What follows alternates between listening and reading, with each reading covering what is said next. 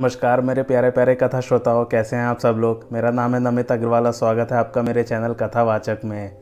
आइए आगे पढ़ते हैं आज की कथा। भरत जी कह रहे हैं, राम जी की माता पवित्र है और उनका सरल स्वभाव है। वे मुझ पर विशेष प्रेम रखती हैं, इसलिए राजा होने को कहती हैं। गुरु वशिष्ठ जी महाराज ज्ञान के समुद्र है, विश्व जानता है। वह भी मुझे राज्य तिलक देने को कहते हैं। मुझे जगत के लोग डरपोक कहेंगे, इसका मुझे कुछ भी भय नहीं है। परलोक का भी डर नहीं है, परंतु मेरे मन में एक यही आग धधक रही है कि मेरे कारण राम सीता को दुख हुआ। जीवन का फल तो भ्राता लक्ष्मण जी को मिला, जो उन्होंने श्री राम जी के चरणों में मन लगाया। मेरा तो जन्म श्री राम जी के साथ वन जाने के लिए ही हुआ है, तब मैं झूठा पश्चाताप क्या करूँ?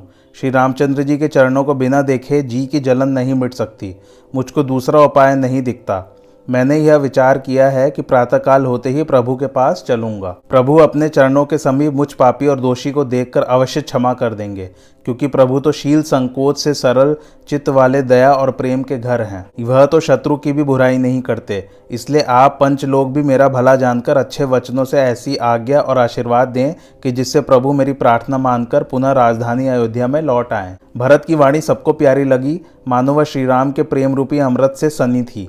सब लोग बिछो के कठोर ताप से दुखी थे। उनके लिए इसने संजीवन मंत्र का काम किया। माताएँ, मंत्री, गुरु और नगर के सभी स्त्री पुरुष प्रेम से बहुत विकल होकर भरत की सराहना करते हैं और कहते हैं कि यह अच्छा विचार किए हैं कि श्री राम जी के पास वन में चला जाए। सब लोग के हृदय में बड़ी प्रसन्नता हुई। प्रत्येक घर में सवारी साजी जा रही है। सब लोग इस हेतु प्रसन्न हैं कि प्रातः होते ही सब लोग चलेंगे। भरत जी ने घर पहुंचकर घोड़े, हाथी, घर और भंडार के विषय में विचार किया। यह सब धन श्री रामचंद्र जी का है। दास तो वही है जो स्वामी का भला करना चाहे। उसके पश्चात भरत जी माताओं के पास गए। उनके लिए उन्होंने पालकी सजाने की आज्ञा दी। भरत जी ने मंत्री को बुलाकर कहा तिलक की सामग्री ले लीजिए। वन में ही मुनिवर श्री राम जी को राज्य देंगे। सबसे आगे मुनि वशिष्ठ तथा अरुंधति अग्नि के समाज सहित रथ में बैठकर चले। अवधपुरी के रहने वाले सुंदर सवारियों पर चित्रकूट को चले। रानियाँ पालकियों पर बैठकर चली। फिर भरत और शत्रुघ्न दोनों भाई पैदल ही चले। राम जी के प्रति ऐसा भाइयों का प्रेम देखकर लोग भी हाथी, घोड़े, रथ आदि वाहन त्याग कर पैदल ही चले। पश्चात कौशल्य जी भरत जी के निकट जाकर पालकी को रखवाकर मीठी वाणी में बोली, हे तात, तुम रथ पर चढ़ो, प्यारा कुटुंब कष्ट पा रहा है। तुम्हारे पैदल चलने से सब लोग पैदल चल रहे हैं। इससे मार्ग चलने में समर्थ नहीं है। तब माता का वचन सिर पर रखकर दोनों भाई रथ पर बैठकर चले। पहले दिन तमसा नदी के किनारे और दूसरे दिन गोमती तट पर निवास किया। सब लोग दूध पीते थे और एक समय फलाहार करते हुए तथा भूषण और भोग को त्याग कर श्री राम जी के लिए नियम और व्रत करते हुए चले। इसके बाद सई नदी के तट पर रहकर प्रातःकाल चल दी और श्रृंगवेरपुर के समीप आ गए। यह समाचार सुन निषाद खेद करने लगा। क्या हेतु है कि जो भरत वन को जा रहे हैं, मालूम होते हैं कि मन में कुछ छल भरा है। यदि उनके हृदय में कुटिलता न होती तो साथ में सेना क्यों लेते? सोचते हैं कि राम लक्ष्मण को मार निर्द्वंद राज्य कर सुखी हों। भरत ने हृदय में राजनीति का ज्ञान नहीं किया, क्योंकि तब तो कलंक था। अब तो जीने में भी बाधा है।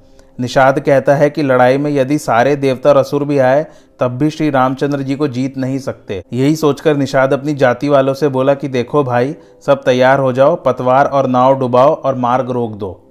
सब लोग सजग होकर घाट रोक लो और मर मिटने पर तैयार हो जाओ। भरत के सामने हथियार लो और उन्हें जीते जी गंगा के पार न उतरने दो। एक तो युद्ध में प्राण देना, दूसरे श्री रामचंद्र जी का कार्य। मेरे तो दोनों हाथों में लड्डू हैं। निषाद राज ने सबका उत्साह बढ़ाकर राम जी का स्मरण करके शीघ्र ही तुणीर, धनुष और बख्तर मांगा। सब कुटुंब लोग निषाद राज को प्रणाम कर युद्ध के लिए धनुष और तरकस बांधकर चले।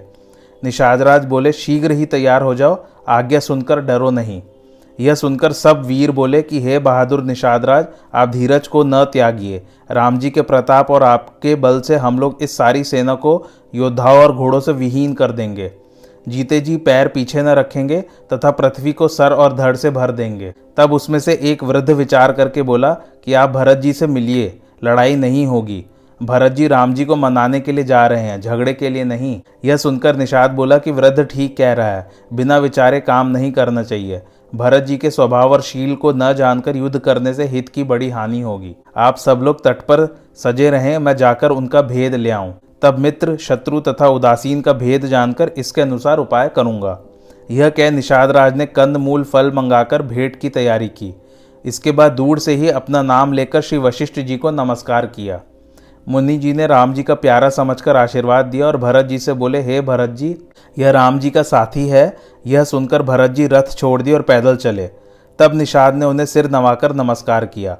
तब दंडवत करते देख भरत जी ने उसे हृदय से लगा लिया। श्री भरत जी निषाद से प्रीति सहित मिल रहे हैं और सभी लोग उस प्रीति की प्रशंसा कर रहे हैं।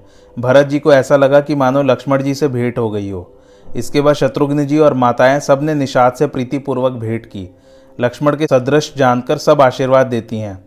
पूर्व के सब स्त्री पुरुष घू को देखकर इस प्रकार सुखी हुए मानो लक्ष्मण के दर्शन कर रहे हों।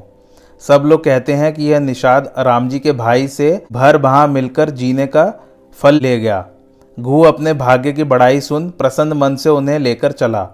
तब निषाद राज का संकेत पाकर सभी निषाद चल दिए और वृक्ष, तालाब तथा बाग बगीचे के आसपास बहुत से घर बना दिए। बस इसी भांति भरत जी ने सेना सहित जाकर पावन गंगा जी के दर्शन किए और राम घाट को प्रणाम किया। उस समय वे बोले, हे गंगे तुम्हारी रेणुका सब सुख देने वाली है और भक्तों के लिए काम धेनु है। मैं हाथ जोड़कर यही वर माँगता हूँ कि श्री राम जी के चरणों में हमारी प्रीति हो। फिर स्नान कर वहाँ गए, जहाँ सब लोग ने डेरा किया था। उनकी देखभाल करने के पश्चात माता कौशल्या के पास गए। माताओं के पैर दबाए, उसके पश्चात निषाद जी के समीप जाकर बोले, हे मित्र, अब तुम मुझे वह स्थान दिखाकर नेत्रों की जलन को दूर करो, जहाँ पर रात्रि में श्री रामचंद्र जी लक्ष्मण और सीता शयन किए थे। यह कहते ही आँखों में आँसू भर गए। घू को भरत जी का वचन सुनकर बड़ा विषाद हुआ और तुरंत वहाँ पर वह ले गया, जहाँ अशोक के पवित्र वृक्ष के नीचे श्री रामचंद्र जी ने विश्राम किया था। उस स्थान को देखकर भरत जी ने आदर पूर्वक दंड प्रणाम किया। भरत जी ने कुश की सुंदर चटाई देखकर प्रदक्षिणा कर प्रणाम किया और उन चरणों की धूली को आँखों से लगाया। वह अधिक प्रीति कहते नहीं बनती। तब दो चार सोने के बिंदुओं को जो श्री जानकी जी के वस्त्रों से झरे पड़े थे, उन्हें देखकर भरत जी ने श्री जानकी जी के समान समझकर सिर पर रख लिया।